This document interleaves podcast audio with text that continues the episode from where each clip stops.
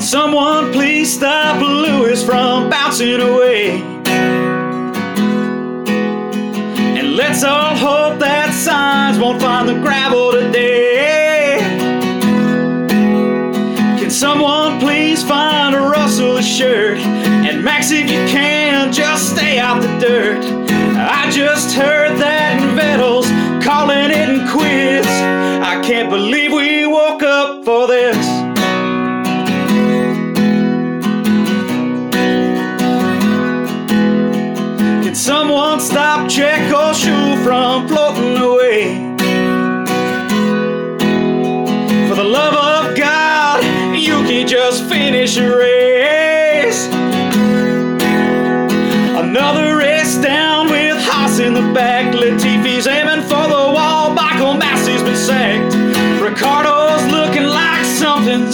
still amiss. I can't believe we woke up for this. Welcome, welcome to another episode of We Woke Up for This.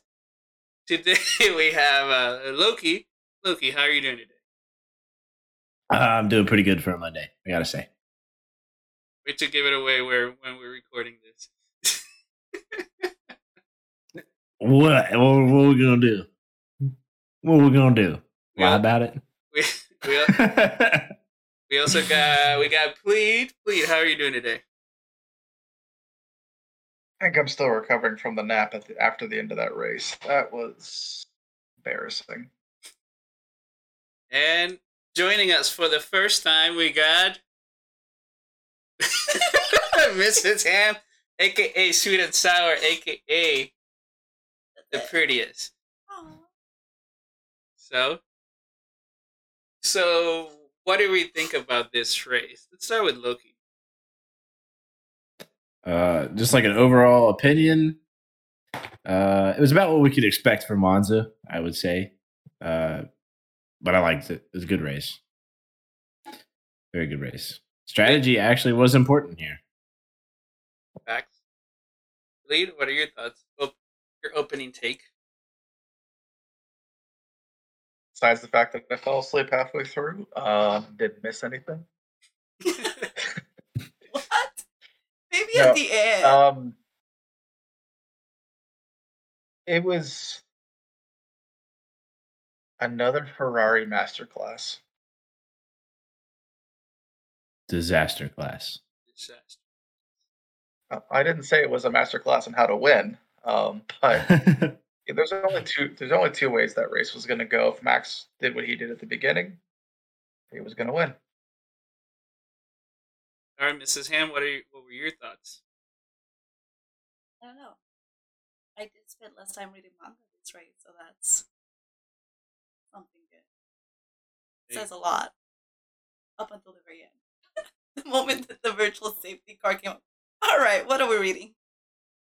I uh, I did enjoy watching Ferrari lose in yellow. Dude, that yellow's terrible.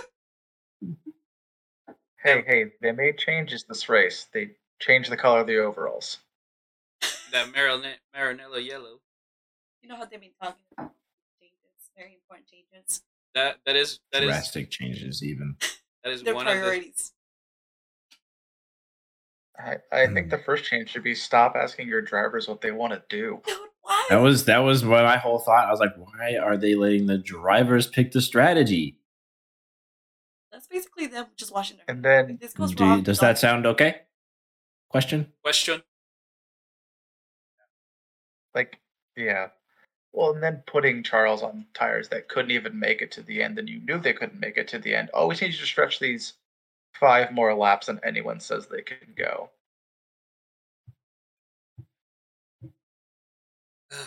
All right, let's. Uh, what do you think about qualify qualifying? Uh, we had we have a newcomer on uh, Mr. Nyck De Vries. What are your thoughts on, on the little uh, the little on the guy? Sorry, sorry, Nick DeVries. uh, Loki. Um, I like seeing him. I just wish he would have been Latifi's seat. That's about it. I mean, I mean, I think he was a really, really a good, strong performance from him, um, both in qualifying and uh, in the race. More than uh, more than I think a lot of people could come in as a reserve driver and do. So I think that probably secured him a seat in the near future. That was a great resume builder right there. Yeah, Jumping in with uh, an hour, you said, please. Uh, Yeah, practice? what was he was in the Mercedes, essentially hospitality area, having a cappuccino. He said, getting ready for an appearance with the high the VIPs, and he got the call from Toto to come down to the garage, and then it was immediately sent over to Williams. Yeah, an hour before practice three. he mentioned Essentially getting that with phone hour's call. practice in that car. I've been waiting for that call Right. for, for so long. F F two champion, Formula E champion. Sorry, dumb question. Go for it. There's no dumb questions in this in this podcast. Trust me. So he was with Mercedes? Was Mercedes reserve driver? He's a Mercedes reserve Yes. driver. Yes. But he broke the He is listed as a reserve So- for Mercedes and Williams. Oh, Yeah, and he's being Says- essentially passed around the paddock to do practice one sessions because he's got now one now scheduled with Alpine. Oh, he does. I did not know. Uh, yeah, it's either an Alpine practice one or I think it's a test. Maybe it's a test session to see who they want for next year. really strange that he's looking at Alpine. Maybe they're going to pull the McLaren Alpine situation. So I but mean, like Williams is a Mercedes customer, right? So it would make sense Yes. For him to be part of the Mercedes driving school to go practice with Williams, drive for Williams, etc. But same with Aston on with this past weekend with them being in with them for P1 on Friday. right, Yeah, and uh, Which, ironically enough, I would say going to the Williams was probably an upgrade for him. Just over Aston. well, and now I- we, did you hear the Alpine? Sorry, let's talk about Alpine. They, are talking to 14 drivers to fill that. the more time goes on, the less I believe any words that come out of Otmar's mouth when it comes to their driving situation. Because, I mean, the whole situation with Piastri, he was incredibly confident they were going to win the court case. Um, after now, Piastri has really dragged him through the mud, especially saying that he had talked to Otmar four or five times that he wasn't staying next year, no matter what. No matter what, he had signed a contract. He was waiting for the other half of the stuff from McLaren to come through. Wow. Um, yeah, now we're talking about 14 drivers, and they are going to have a big test session with multiple drivers later in the year to see who gets that seat. I guess. I don't know. I thought it Netflix was like, salivating over for- that though. oh yeah, Netflix has got their chops wet. I thought it was Gasly's seat. If Herta can make it to AlphaTauri. if yeah, if Colton can get his super license, which as of right now on the countback he cannot, unless they count his last season or his only season of Indy Lights. But there are not enough competitors currently to count the points. He's on 32. But that's because IndyCar gets screwed in the points for super licensing.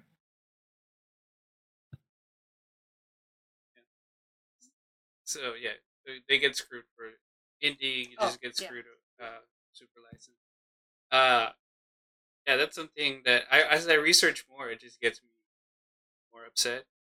I mean, uh, it's very Eurocentric the way that those points matter. F three gets more than Indy. Uh, F two way more than. It's just all these other races that don't get enough. Uh, super. Oh yeah, I'm guessing super license and that just screws yeah. I mean F great driver. three. I mean, from third place on, F three gets as many for third place as IndyCar.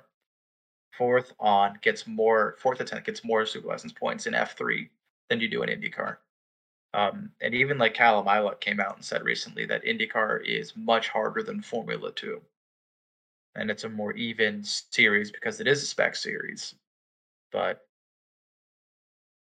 Yeah, I F1 would have. I would have figured it would be like series. yeah, like the hierarchy of open wheel cars would be like F one, IndyCar, F two, F three, F four. Like I mean, historically, that's what it is. yeah, That's It's not like taking a FIA dig at FIA series, the FIA gets to determine it. No, it's not. I mean, it's a spec series, so you're not going to have the world's best drivers because it's not high paying. It's not as high paying as Formula One. You're not going Right. to have the world's best teams because you, they can't go and be creative. You go and you buy the engine and you buy the chassis, and then you get to set it up from there. But what it does do, and it has the ovals, which is always a controversial subject for people coming in. yeah. But I mean, even going back, like Nigel Mansell, Jacques Villeneuve are both world champions in Formula One and IndyCar champions, and both of them jumped back and forth at one point. I mean, Nigel Mansell came back to F1 after being an IndyCar champion and went to IndyCar after the year after being a Formula One world champion. It's the early 90s, and the series were much probably closer back then, but still. yeah, it's kind of crazy to go back and forth between the two. Yeah, Al- Alonso did Indy, right? He was away. He just did the 500. He doesn't do any of the series beyond that. And he burned his best bridge at probably winning the Indy 500 um, with uh, his GP2 engine comments. Because now Honda won't touch him I mean, Alonso is and will not give him an engine. Darth Vader of F1. It's a bit of a firebrand. All right, so I, I don't know. Where do we go from here? We're all over the place today. Yeah, I, Here's I mean, are we ever like a on rundown. page? True. Yeah.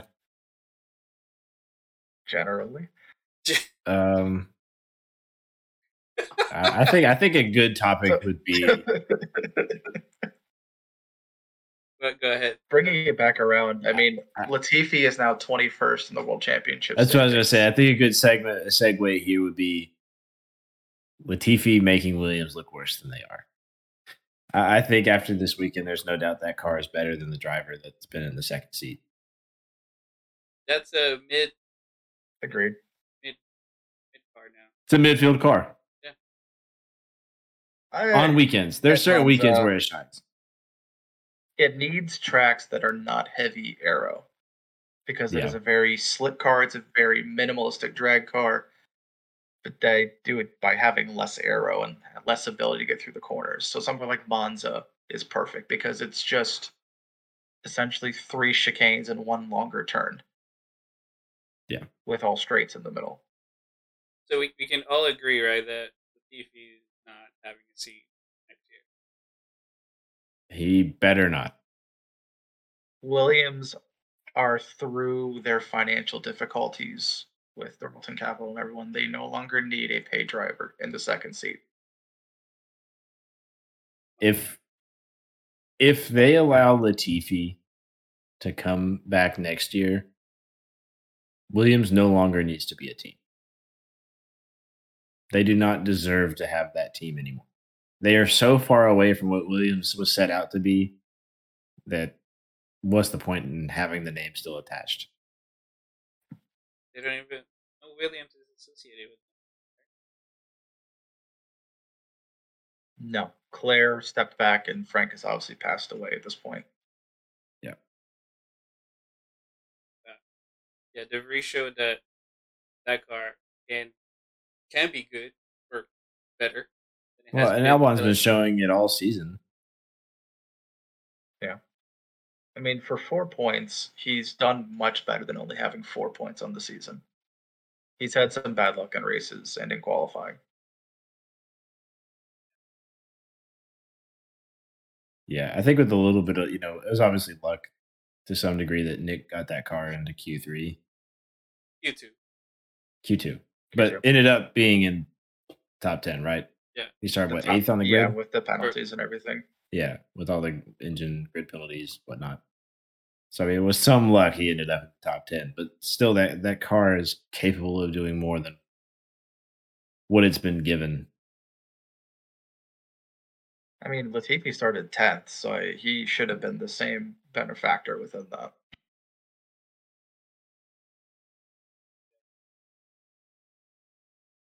Yeah, I just. But I mean, you saw it with Haas too. Like that paid driver is just significantly worse than anyone wants to admit right now because it requires so much money to be a paid driver in the sport. You can only get people who have billionaire parents. Okay, so for those that don't know, what is a paid driver? So a the term paid driver would be somebody who's literally paying for the seat. Essentially, what they're bringing with them is either a fat check or they're bringing with them sponsors that equate to it. There have been very good paid drivers in the past. Checo was originally considered a paid driver, I believe, because he brought with him The Mexican all the sponsor? sponsors and all the money. Yes, and the market and all of that. Um, trying to think of another one who would be considered a paid driver at one point. Is that why Haas? Massive Probably been, I mean, there's not a ton. That why Haas changes? Michael Schumacher. Michael Schumacher was originally a paid driver. He paid for that seat with Jordan. And that's Eddie Jordan wanting to charge everyone and their mom money to do anything, but that's not the complete the point there. Paid drivers can be very good, but it depends on who it is. Um, obviously, Lance was a paid driver. Oh, yeah. Is a paid driver? I don't know. I don't know how to categorize it when your dad owns the team. I think that counts. But Uh, yeah, I'd Nikita. Mazepin I would- say that that counts. Nikita Mazepin is definitely a paid driver. But yeah, it's it's the driver who is not necessarily on paper fully earning the seat through merit. But that's also the nature of Formula One right now when you have hundred million dollar budgets. Yeah. If you don't bring sponsors, you're not getting a seat. It doesn't matter how good you are. I mean that Oh, that that's odd. well it. I mean it is a mo- uh, money sport after all. It's super expensive. Two hundred Yeah. plus Yeah. million. Yeah, two I mean, 110 million is just for like the car and the employees, mostly in the facility. Like your directors of the team, your drivers, and other key staff are not counted towards that number. So yeah, it's probably easily 160, 170. That's without paying for equipment. Damn. Expensive sport. Yeah. So we we meant this. We mentioned the the grid penalty. Did anyone else have a hard time figuring out the, that uh, starting grid? Yeah, I I I kept I quit trying to figure it out. Um so yeah, I was completely lost. Just waited till I saw the, the results. Yeah, I made her head pump. Right. Like, wait. Explain this to me.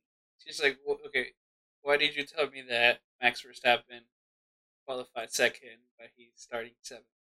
I was like, well, he had a penalty, but also uh, Checo had a penalty, but that was a ten grid penalty.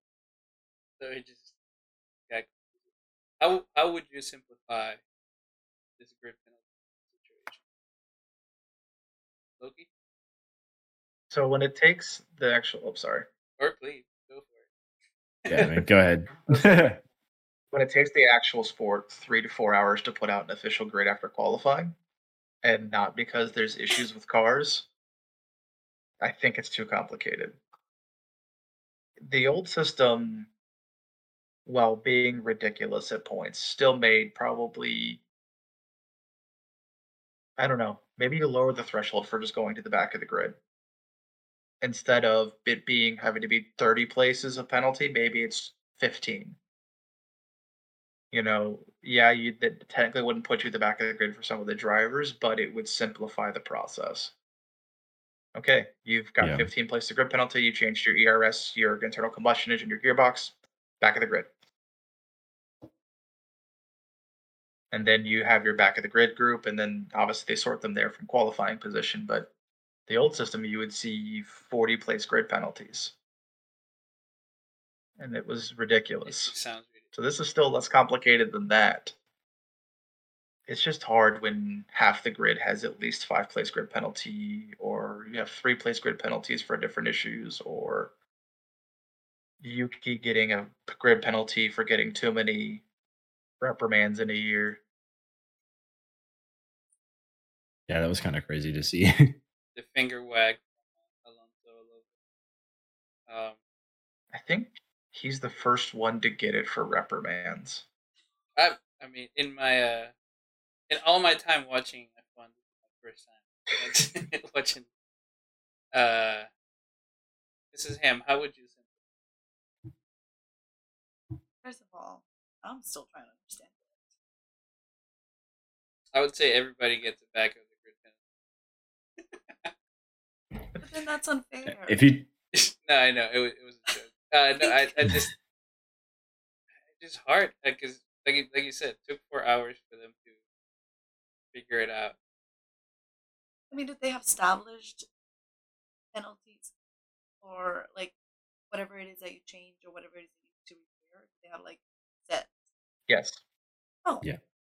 there's- that's So each each item each item within the internal combustion holds a set amount if you go so if you go over your allotment like you get two of your energy recovery systems per year if you go if you have, use a third you get a, i think it's a 10 place grid penalty for that but the ers that that system has two components to it it's like that's where it gets more complicated. Is technically those subsystems each have a penalty that they can get, and your turb like it isn't as simple as it could be. Like you can just say like, well, your ERS is this system, and there's two components to it, but they both count for one system.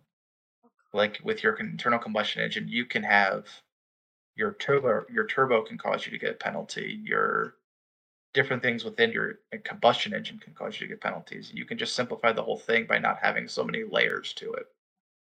Right. See what you're saying. So see, I, was- that's what I was saying. This has to be a little bit easier way, but I'm not the guy. Uh, clearly figure it Eh, out. yeah, nobody really cares what we have to say. Exactly. yeah, if I if I I know you're look at the rules simplify it for us. Uh, have we talked for about? us simpletons. I mean, at the end of the day, we're gonna have to, then we'll have to figure it out. Wait Fair a enough. little longer. Fair enough.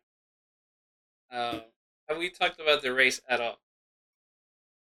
A little bit. So, uh, what happened with North? Did you see that start? That was Car went into anti-stall. It basically almost stalled on the starting line. can you And that anti-stall system is is designed to make sure you don't have like the F2 style starts where all of a sudden you see one car not move and everyone else has to shoot out in different directions around it. Um, but yeah, you drop like a rock if you hit anti-stall. we had Max being seven from starting from seven, ending in third place by the first lap. Again, Like I did. nothing. I didn't think. The Red Bull car is on drugs. In one it's sad person's when it's hands. no longer surprising. Yeah. Yeah.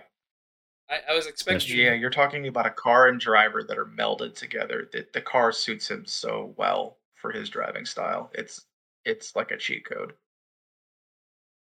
but it cle- clearly doesn't suit uh, our boy Checo that much. He does not like an o- an, an oversteery car. Max loves one. Yeah. Yeah, I just I feel so bad for Checo because he's just not having a very good second half of the year. When was the last time that he was on the podium? uh, Now that we can recall, um, was it France? I think the last time he was on a podium it was a one-two. Yeah, because it was in France. Because that's when he had the issue with the the uh, Belgian DSC restart. Belgian GP. It was a one two. Okay, so not that long ago. But that was the one oh yeah, I remember that's the one we were talking about that he was. But that's when Max started seconds, at the basically the back of the grid. 14th. Yeah. Yeah. Was a pit stop ahead by the end. 17 Yes. seconds, yeah, exactly. It was 'Cause funny that- from that- earlier in the year. There was that rumor when Checo was doing well. There was starting to be murmurs in the paddock that they were going to be developing the car to Max's taste, and that's the direction they were choosing to go already. Then, even though Checo was technically ahead in the driver standings, and of course Red Bull, no, no, no, we're not going to do that. It Looks pretty clear what direction they want. But I thought they had different, um, like, like can they both cars be slightly different? So they have to be accounted. They don't have to be the same, but for uniformity and for parts, they're going to basically be the same. Yeah. And you get more data with two cars running the same stuff. Also, you drive so. It was it's the driver. guinea pig. Whole ass one thing. Don't half ass two things. Fair enough. Yeah. In simplified terms. Yeah, yeah. Just speaking of the race, DRS being so much less useful this year. You know, you have these cars that are supposed to be following closer, but now DRS doesn't work as well. So you saw many less. I think you saw many less overtakes this time. So was there more overtakes last year in Monza than? than I year? would I thought it was very similar race just from just eyeballing it. I don't think it was less or more noticeably so anyway. Um yeah, the DRS trains are still happening. Yeah. It seems to be how you tailored your car. Like some of these cars really seem to get out when they have DRS and some don't. I mean, in, in this particular race, there was a smaller wing, so the opening wasn't as big. So I, I believe they said it was like what four miles compared to ten in the usual race. Sounds I probably I think it was like Yeah. yeah, like six kilometers compared to like sixteen difference. yeah, which is Which pretty typical. significant. Yeah, and we saw Yeah. it. I mean, but but then again, we have Carlos. He met the DRS train and passed him all. I wish at the like the end of each season or something like the teams would go out and show like what the different specs were they use for each race. Like I think it'd just be interesting to see. I guess I mean technically they do that this year starting where they have that uh, Thursday kind of show and tell session. Yeah, I just wish they like put it all like I don't know, like a calendar. Together. yeah, Yeah. yeah, like like an Instagram picture. You can nice swipe through F1 to do like- that. Yeah, just like see the spec, like what each team's There's a free idea, FIA. Record all the stuff at the end of the year. And yeah, to a team by team. Here's the Yeah. big changes they made at these races. Here's the special spec cars. Yeah, it's also a pretty good learning uh, experience for people that don't know how racing cars work. like uh, you know, or just faster. how specialized they can get. Yeah, it's not the same car that shows up every week. Right. Yeah, Because I mean, it's certain series to to har- to harp on IndyCar a bit more. Like IndyCar is very obvious because they have two spec cars. They have the road car, then they have the oval car, Yeah, and they look very different. But not every series is like that. Like in especially in F1, it is very subtle. Like you may have one less plane on your front wing one weekend. You may go to a three plane because it just is more efficient for some odd reason for that track. Yeah, you and then also the steeper smaller wing, like angling of the front wing. Yeah, which you can't tell at all on camera unless No, you look. you You have to look specifically at it to see the angle of that front wing. And that's why, like you, you sometimes hear on the radio that sometimes they need more front wing. Like Yeah, there's, they have a gun that like they put on the wing and crank it, and it'll move the wing up five degrees or or whatever. you see it. Yeah, and the pit stops, I mean, they have that thing programmed to if you're going from mediums to softs, the two guys at the front wings, the two guys at the front who are not doing anything else, just have that essentially a um oh, what's the word I'm looking for? But it's that they basically the front side of the front wing. It's programmed, and they lower the wing because it's soft, so softs have more grip. If they're going to hards, they're going to Yeah. automatically raise the front wing because it has less grip. So they need more front wings. So the tires bite better.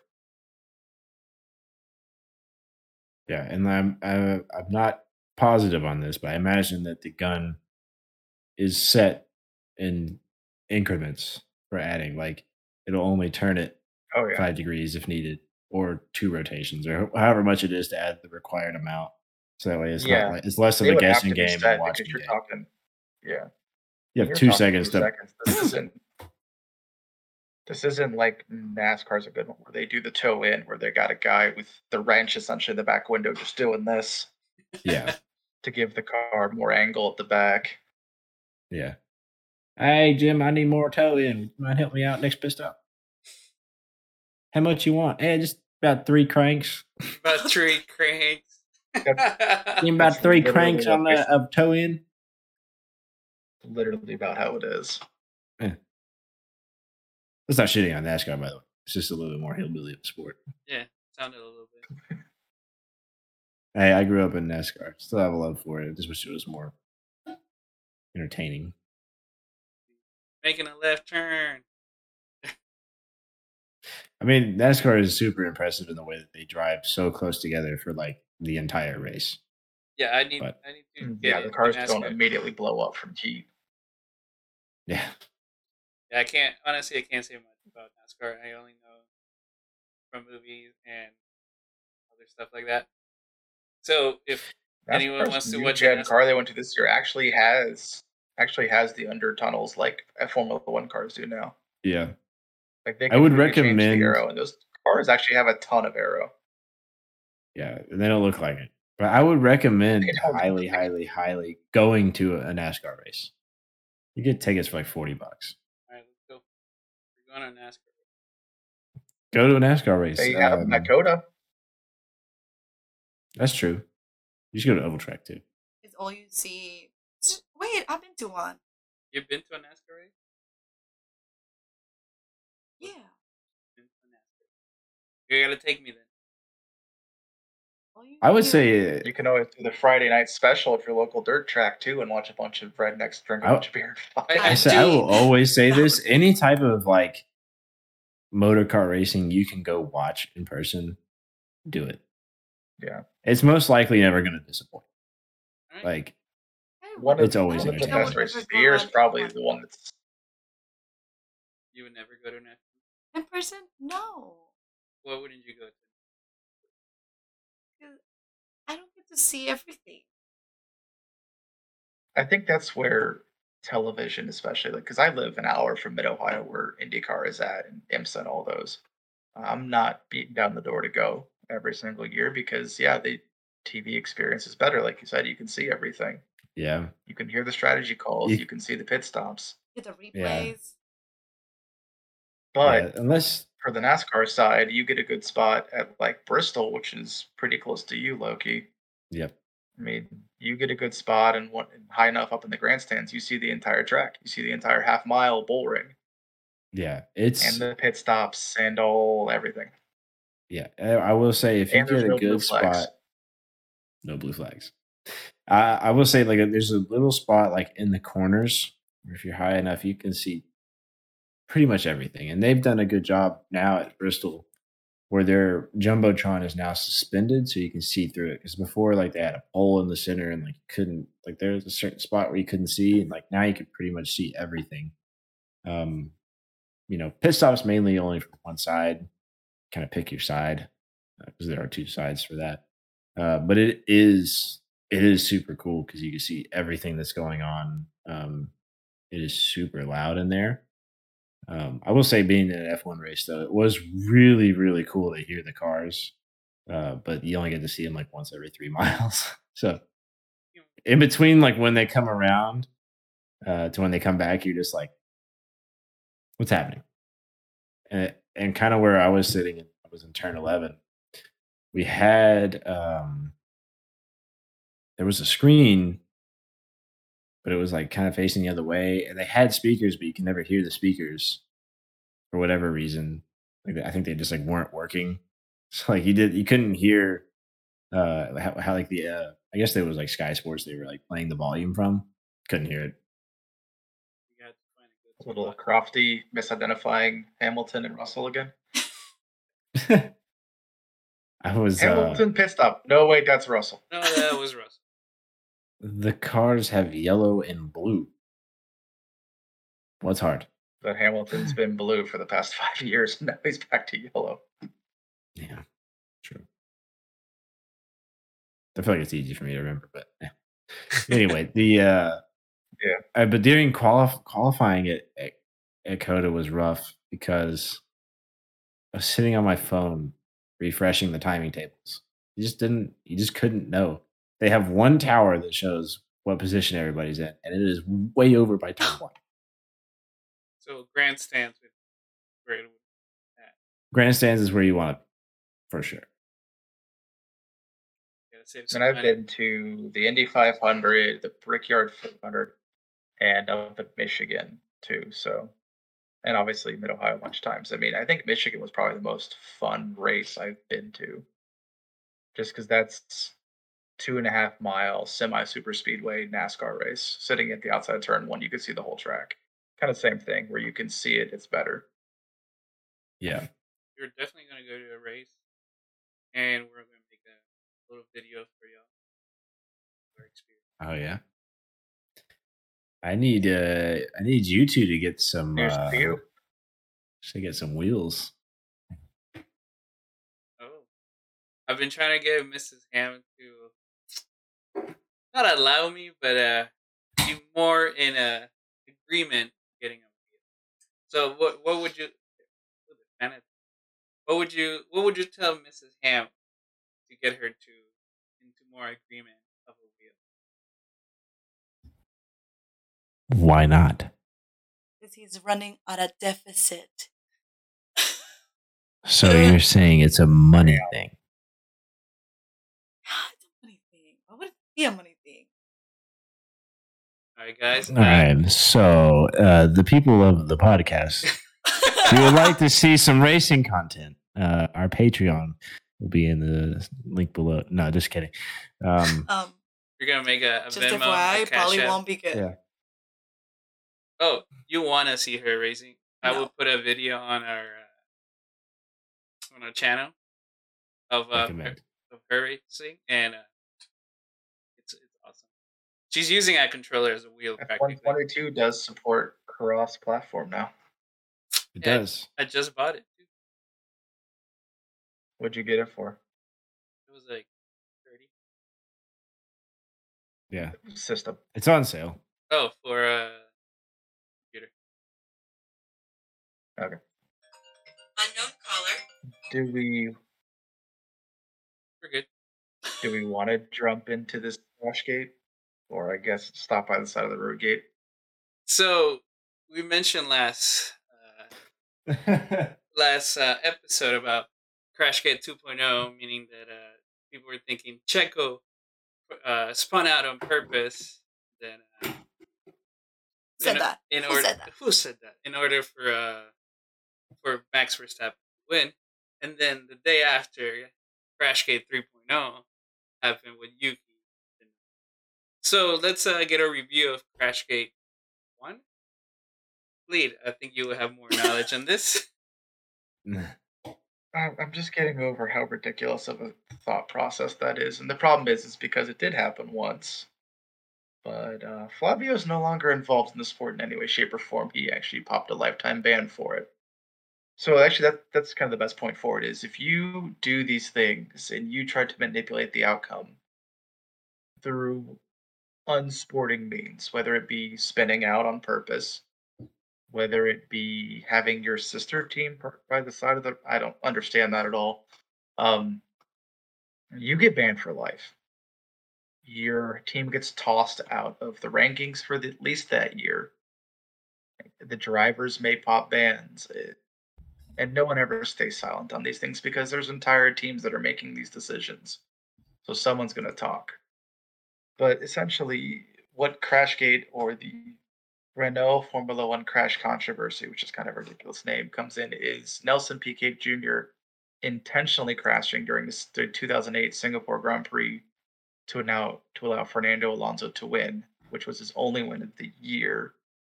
Um, which I mean was legitimate. Like Piquet crashed on the front stretch into the wall, wrecked the car on purpose to give Fernando a free pit stop because that was what was he was on strategy wise was on a long first stint, gets himself a cheap pit stop, comes out in the lead, wins the race because it's hard to pass in Singapore. Um, yeah, I mean, uh, the managing director Flavio Briatore uh, and Pat Symonds, I believe, both got. Let's see. Let me just read this really quickly. Uh, yeah. So, If, from what I saw, I saw that uh, uh, the second driver did a did a burnout two laps before on that corner or something like that, and then crashed exactly on that spot, kind of like Mark. But again, I get my information yeah. that information from TikTok, so I'm not sure about. Um, what I'm trying to get is the the. Uh, I'm trying to get the banning because I know Flavio, who technically still is part of on the outside of some of the management team of um, our boy Piastri. This is why I say that's a Flavio thing a few times regarding him, but he's banned, I believe, for life from Formula One. I mean, if you. It's just. I don't know. It's just absolutely ridiculous. Like. I just. Yeah. I mean, like like I said last uh, podcast, why would they do? it? Why would Red Bull do it now? When um when they're like hundred points up front and didn't do it last year, when they were like needed, it was a close champion battle. So that was that would be my my take. Yeah, I mean. Max can win the in Singapore, which Yeah. is uh, the earliest it's been for a long time that somebody can win. I think I heard it Yeah.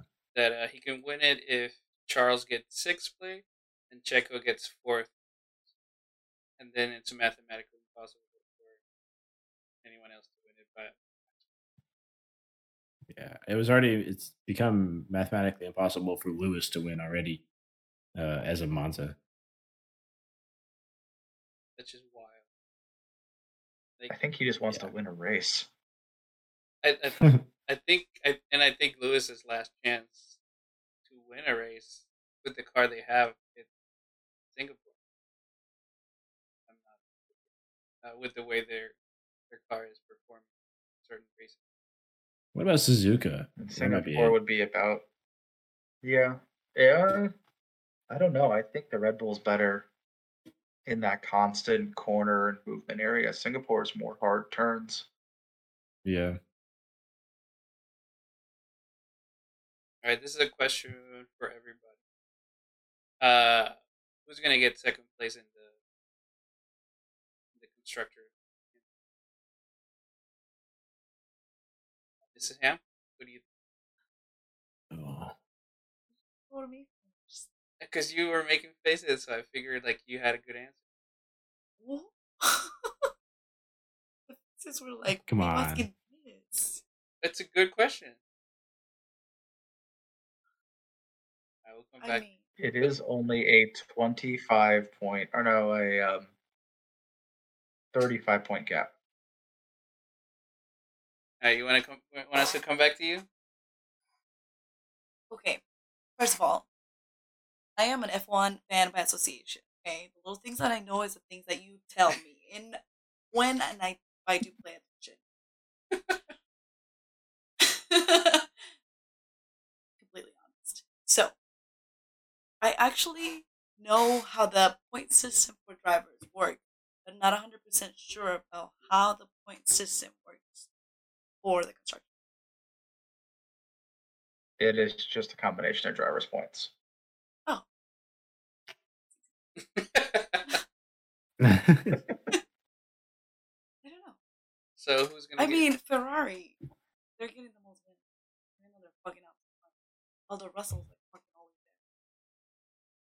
there. so So I don't final know. final answer.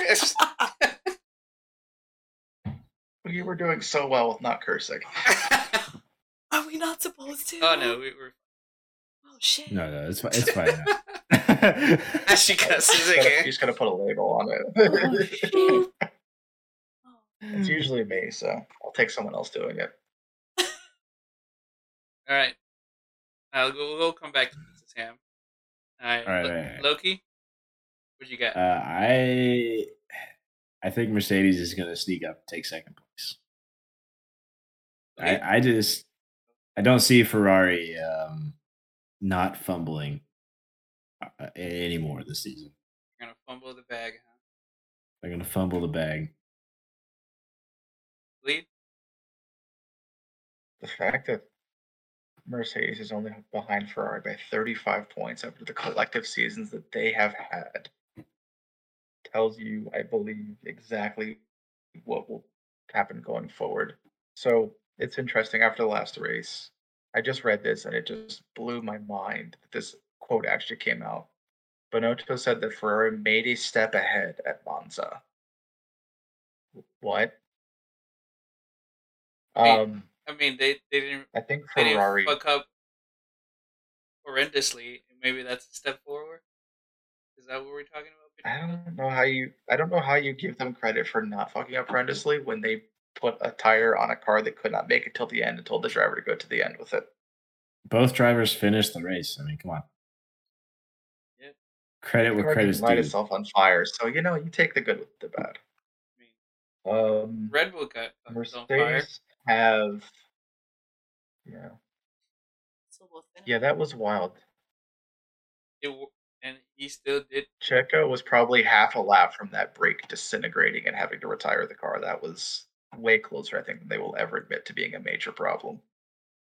Yeah, I think you're probably right. Um. Mercedes just they just don't retire. The cars don't break down. don't stop. So of course they they don't they don't stop either. Um, I think that Ferrari will continue to shoot themselves in the foot, and Mercedes, yeah, they'll finish second. Right, Mrs. Ham, you got some more information. What are you, what's your what's your answer? What's your educated answer?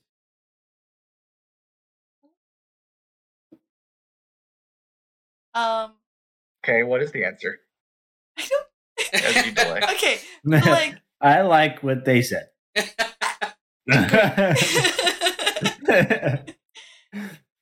Honestly, if Mercedes win second place, that's okay. I look you wanted Ferrari to win at least second place just because.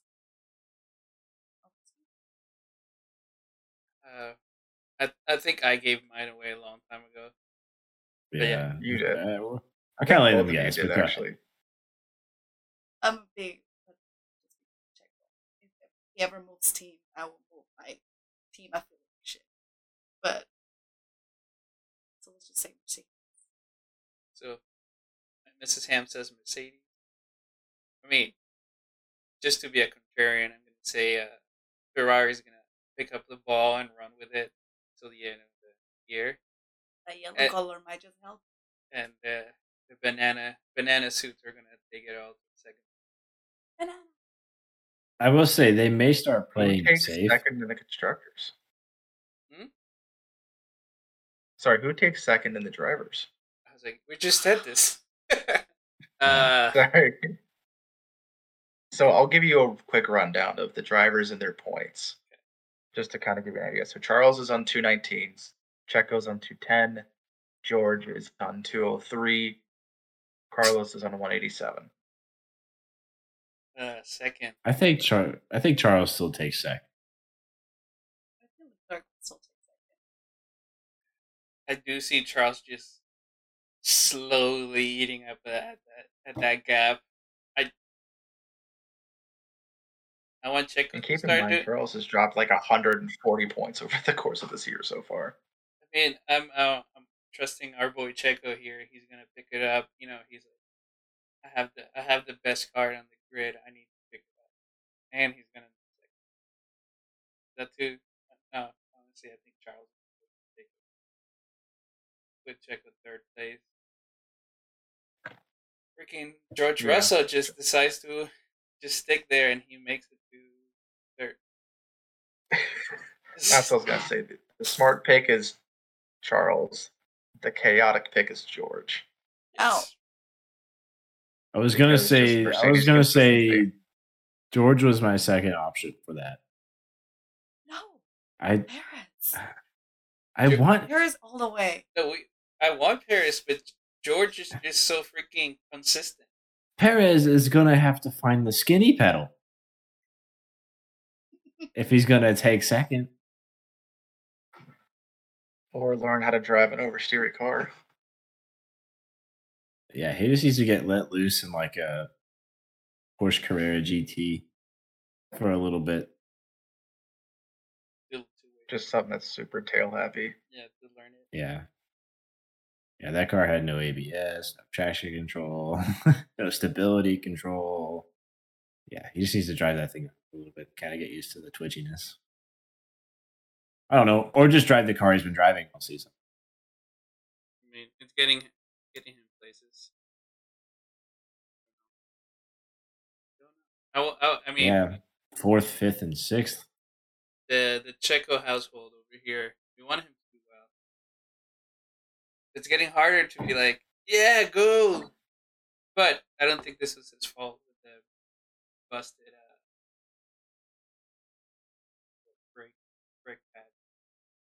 And he still did pretty good. I mean, he ended sixth from fourteen.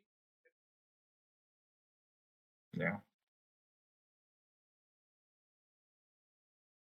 Uh, I think we- Red Bull could still have another one-two this season, but I feel COTA or Mexico for one. yeah, I think Mexico. So that's going to be an interesting one because I think Max, if he, what was the numbers? If he wins out, he will take the most consecutive wins and the most wins in a season by far for the most wins in a season. But he'll take most consecutive wins, but he has to win out, I believe, to do it this year. yeah. But- He um, But, I, But three more. three more? at Mexico, well, that's for most wins in a season. But for consecutive, he's a little bit farther off of that one because it's like Yeah. I think it's six to go. So, yeah, for most consecutive. Yeah. which was Is it- So well, he's got four in a row now, right? Mexico Or five. four. Or not enough. five. What? Okay, let's do some research. What is, what is he at in a row right now? Because the record in a row is right. Okay, so He has Aus- currently Austria five in a row: France, Hungary, Belgium, Netherlands, Italy. and Austria. So he, so he needs four more to tie it, five more to beat it. Well, Austria was One. Charles, Charles, sorry. so he's currently at five in a row. And I hold on, I'm gonna scroll back on the chat because I know I put it in there. How many consecutive wins in a season, or how many consecutive nine. wins was the record?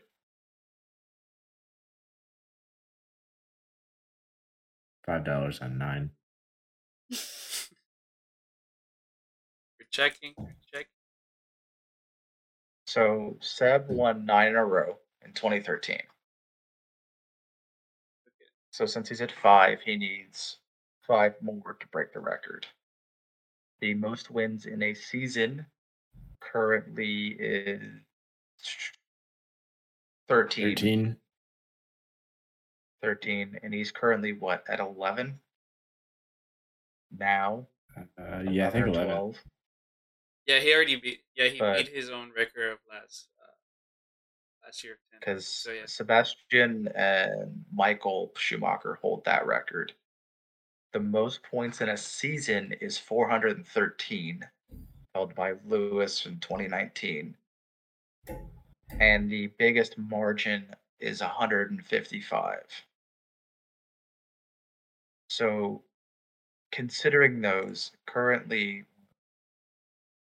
so he's got five in a row. He needs five more um, for most consecutive.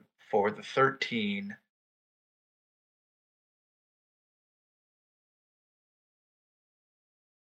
he's currently at 11. So he's probably got that one, I would have to imagine, with the races remaining. But we know our boy Max Four. Verstappen doesn't care about records, and he's going to let Checo win well, that was going to be my point. Is I mean, he needs 413. He currently has three 335, so he's got that one pretty close too. And 155 point gap. He's at 116 points right at- now. Yeah, so he's pretty close on that one too. So he has a possibility of go- grabbing all four records. But the next races are Singapore, I believe, then Japan, And Austin, and then Mexico. then Brazil. So they just canceled So the Russia. Right? They didn't put break- anything else in the spot. No, it's just Correct. We just have three weeks of uh, another summer break. Ugh. effectively. But to break the record in Mexico for most consecutive races, one, or do you give Checo the win if he's in second? And try and get us some He himself has said he doesn't care about the record. Knowing If Max, he means it, Max is very. If very you are as competitive as Max is, he Exactly. doesn't care, but he cares. he wants Yeah. his name in the book. oh that yeah. I, At the I- very least, he wants to. I, mean, I think tie if it. I think if you're that close and you have it in your hands, you'd probably take it. and I don't think Checo would blame him for it. To be honest, and also do you I don't think Checo likes race? handouts either, though. true. no, he doesn't. He's also too damn nice. Should have put Max on the wall a few times over the years. He he should have put Esteban on the wall a few times too. Would have loved to have seen him with That's, that's an American Yes. racing mentality. Esteban. So with Esteban, Which so we still have the, we don't we don't have anyone running with Esteban next year, as of right now. I need to do more research on it before I can speak effectively, but I don't see Pierre taking that seat for personal reasons And he, he again, on both sides. I know he wants out from under the thumb of Red Bull, but he does not want to go sit and be a teammate for someone he does not like. Yeah, I mean, he's made it very clear that he wants Nick. It does make it interesting. Maybe Gasly to Haas. Wouldn't would that be a Yeah, step down? not going anywhere because I think it's his contract to break at this point because he already signed for next year with AlphaTauri. Yeah. And Alpha, I think So Red he's going to have a lot of say. Red Bull only will release him if they get Herta. Colton. They're talking about sending Colton. There's talk about needing Colton needing to go to one of the Asian Super Formula Series, which takes place from like November to February to get the amount of points.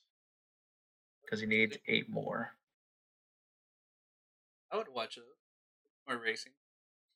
And we Yeah, definitely, November to February is the dry spell anyway. and then we will be like, we Yeah. definitely be like, we woke up to it.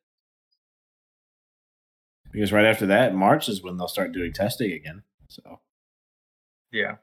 But they're talking about does Red Bull wait?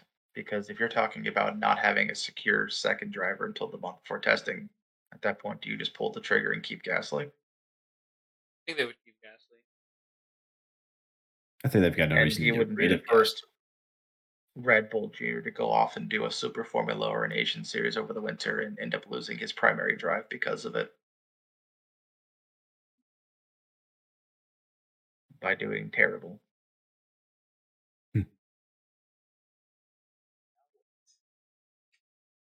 Yeah, what we gonna talk about now? Porsche and Red Bull Yeah. more. Well, we have one more thing. I'm not up to date. Well, Go ahead. we had well, we had a uh, very inflammatory comment from uh, Blade uh, two podcasts ago, where he believes that Monaco should be off the calendar, and that made my mother really mad.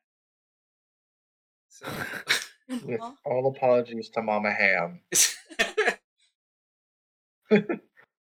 with all apologies to your mother, um, I guess I can go over the, the kind of both sides of it. So F, the positives are, I mean, it is the crown jewel of the Formula One calendar. It is the showpiece race. It is the glitz and the glamour of Monaco. It is taking over the principality, transforming this ridiculously rich city into an even richer environment. Um, the racing is god awful. It's slow. You can't pass.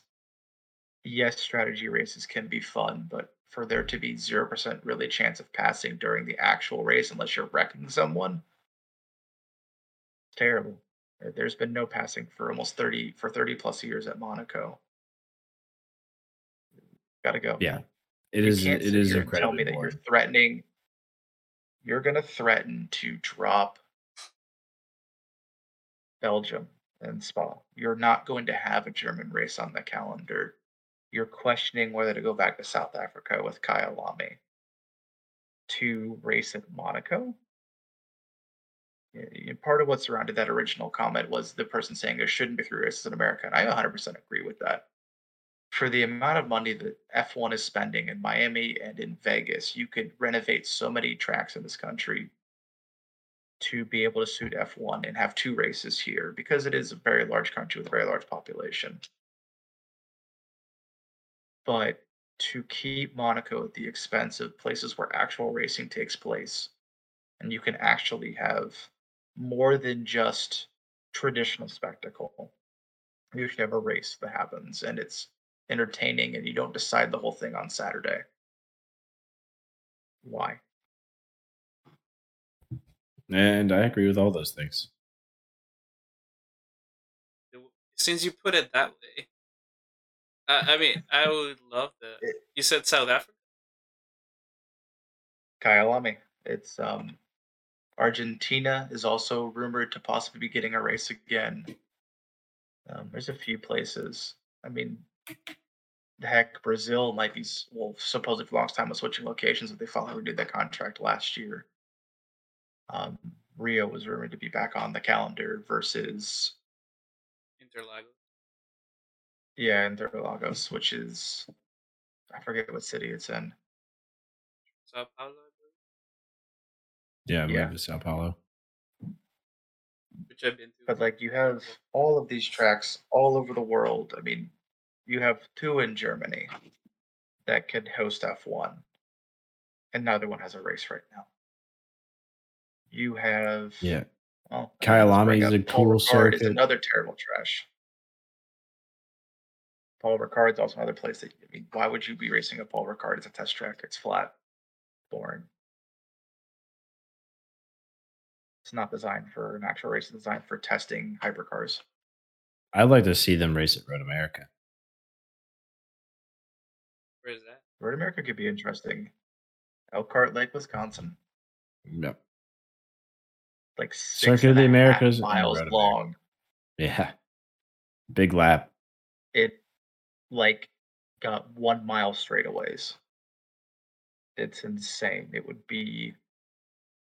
That is another one. It would almost be like a Spa 2.0, where you have these cars that you have to compromise. You either you're going to go for the straight line speed, or you're going to go for the cornering, because you can't do both. Uh, yeah, Road America definitely seems like a straight line speed track, though. Oh, it is. It's it's heavy corners, heavy braking type track. This maybe is where I'd post you overlay a track map. Yeah, this is where you'd want to talk about that one uh, for sure.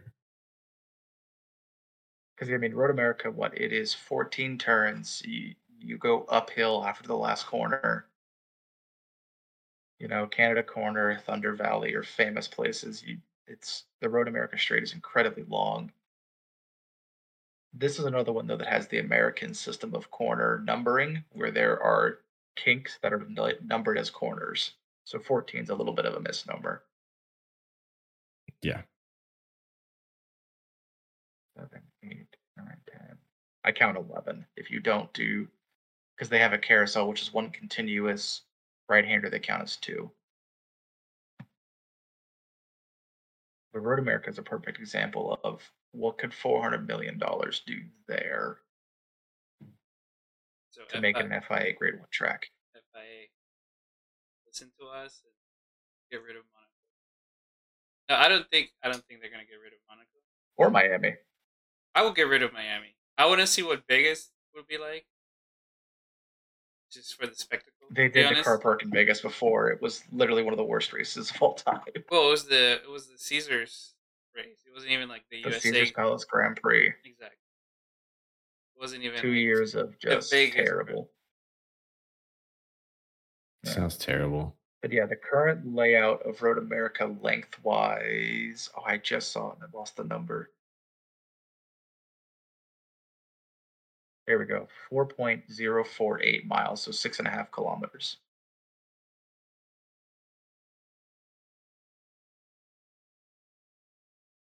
It's just, yeah, it's, um, that's the point, is there's so many better tracks everywhere than some of the places they currently go. And the places, a lot of places they currently go, it's about money. Like everything else. But don't. There's two sides to this. Like the, the point of don't ditch your heritage for money.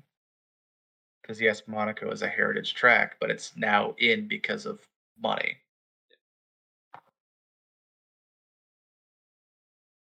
All right, I got two more subjects before we leave.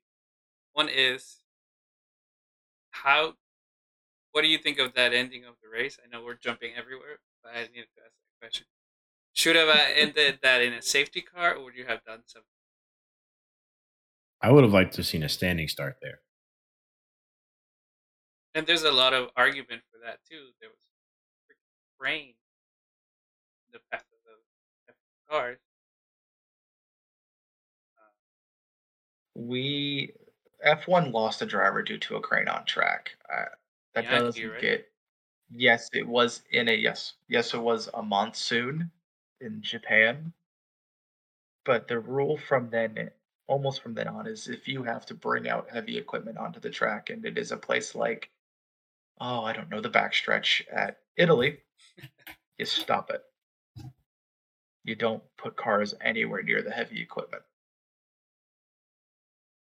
And I guess why isn't there something built into those gearboxes like an override?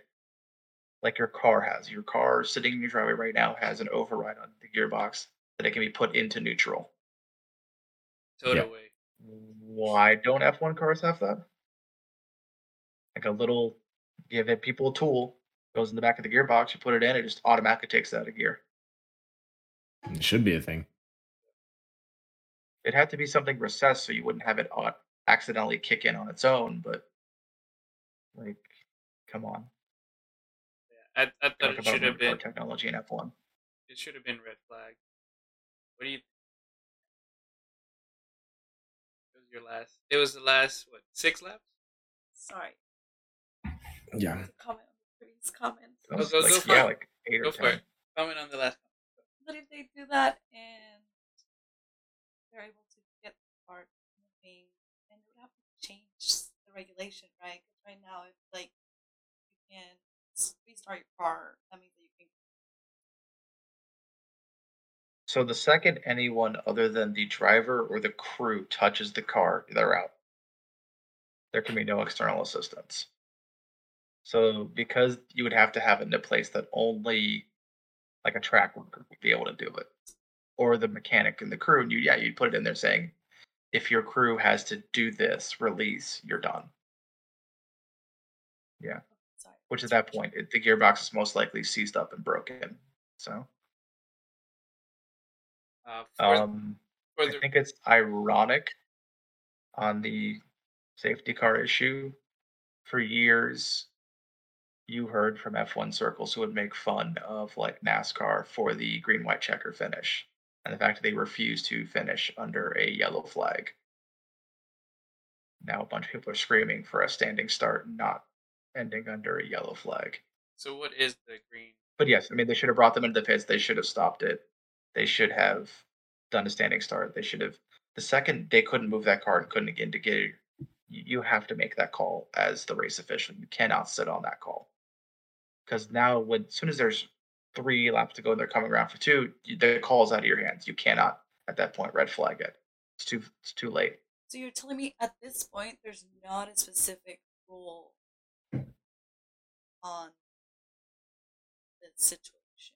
Like if the car can be restarted, you have to bring an engineer. There's not a rule that says this s- strictly have to go into.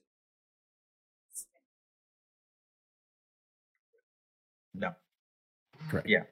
There, it just, No, so the rule is, is if you, to put the only real rule is if you're going to need to put people on track to get a car, it has to be safety car or a virtual safety car if they're right by the point.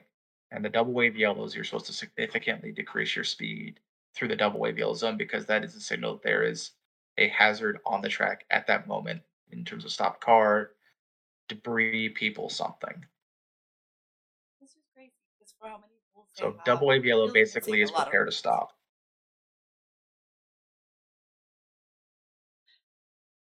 And there's a lot of rules open to interpretation. See the end of last year. Exactly. And a lot of deja vu's on on Abu Dhabi. Yeah.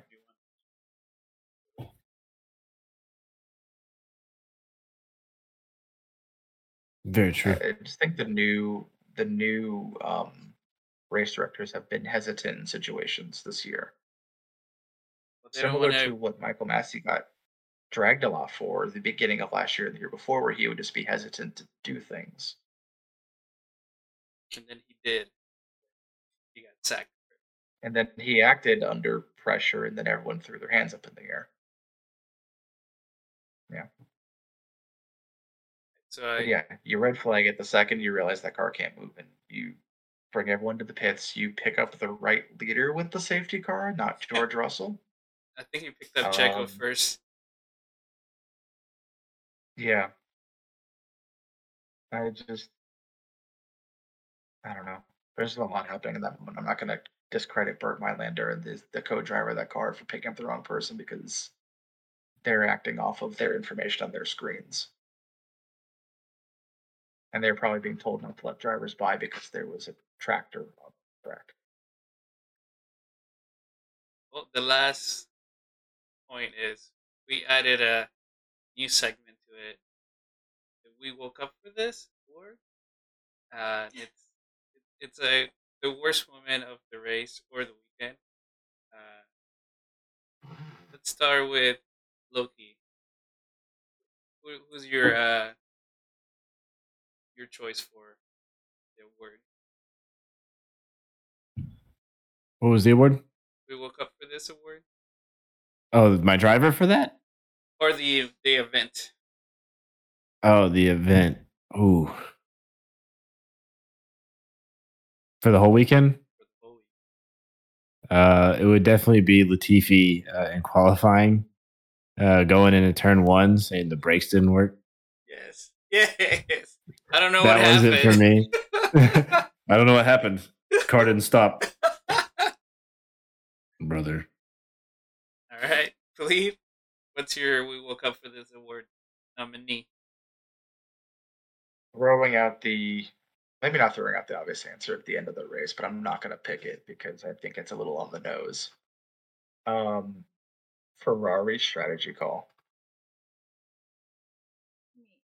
bringing in Charles for an impossible strategy that was not he was not going to be able to do, and essentially throwing away the race win by dumping the original strategy for something that was not feasible. Mrs. Ham, Doomed for failure. what's your We Woke Up for This Award nominee? I'm gonna say it. Okay. Managing with a with uh, a safety car. Safe. That is that is pretty anticlimactic. I gotta say. It is super anticlimactic. We, we were so close to having a, a George Russell Carlos Sainz fight for third place. I wanted it so bad. I was so ready. My body was ready. And there's no rain, so George might have kept it in a straight line and not wrecked people. it's my nominee? My nominee would be. Damn it! I was gonna say the Latifi. I was waiting for that.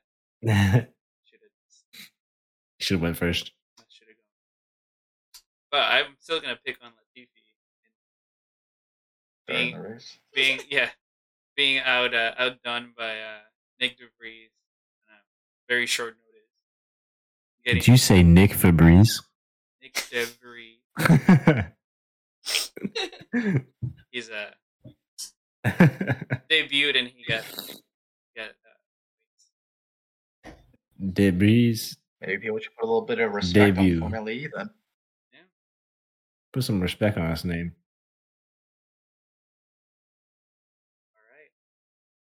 Uh, The man's an FIA world champion. so what do we uh? We got four nominees. You have to Alright. pick one. We go. We gonna let the uh, the uh, We're gonna let the uh audience choose. yeah. Oh, All right, nice. so, so we got we got two Latifis, but two different moments. We got It's true. we got safety car. We got Ferrari strutted. Let us know in the comments. We'll count the votes and uh, announce it next next, next podcast. All right. Any final thoughts before we head out? Uh, I am going to miss Formula One during the break.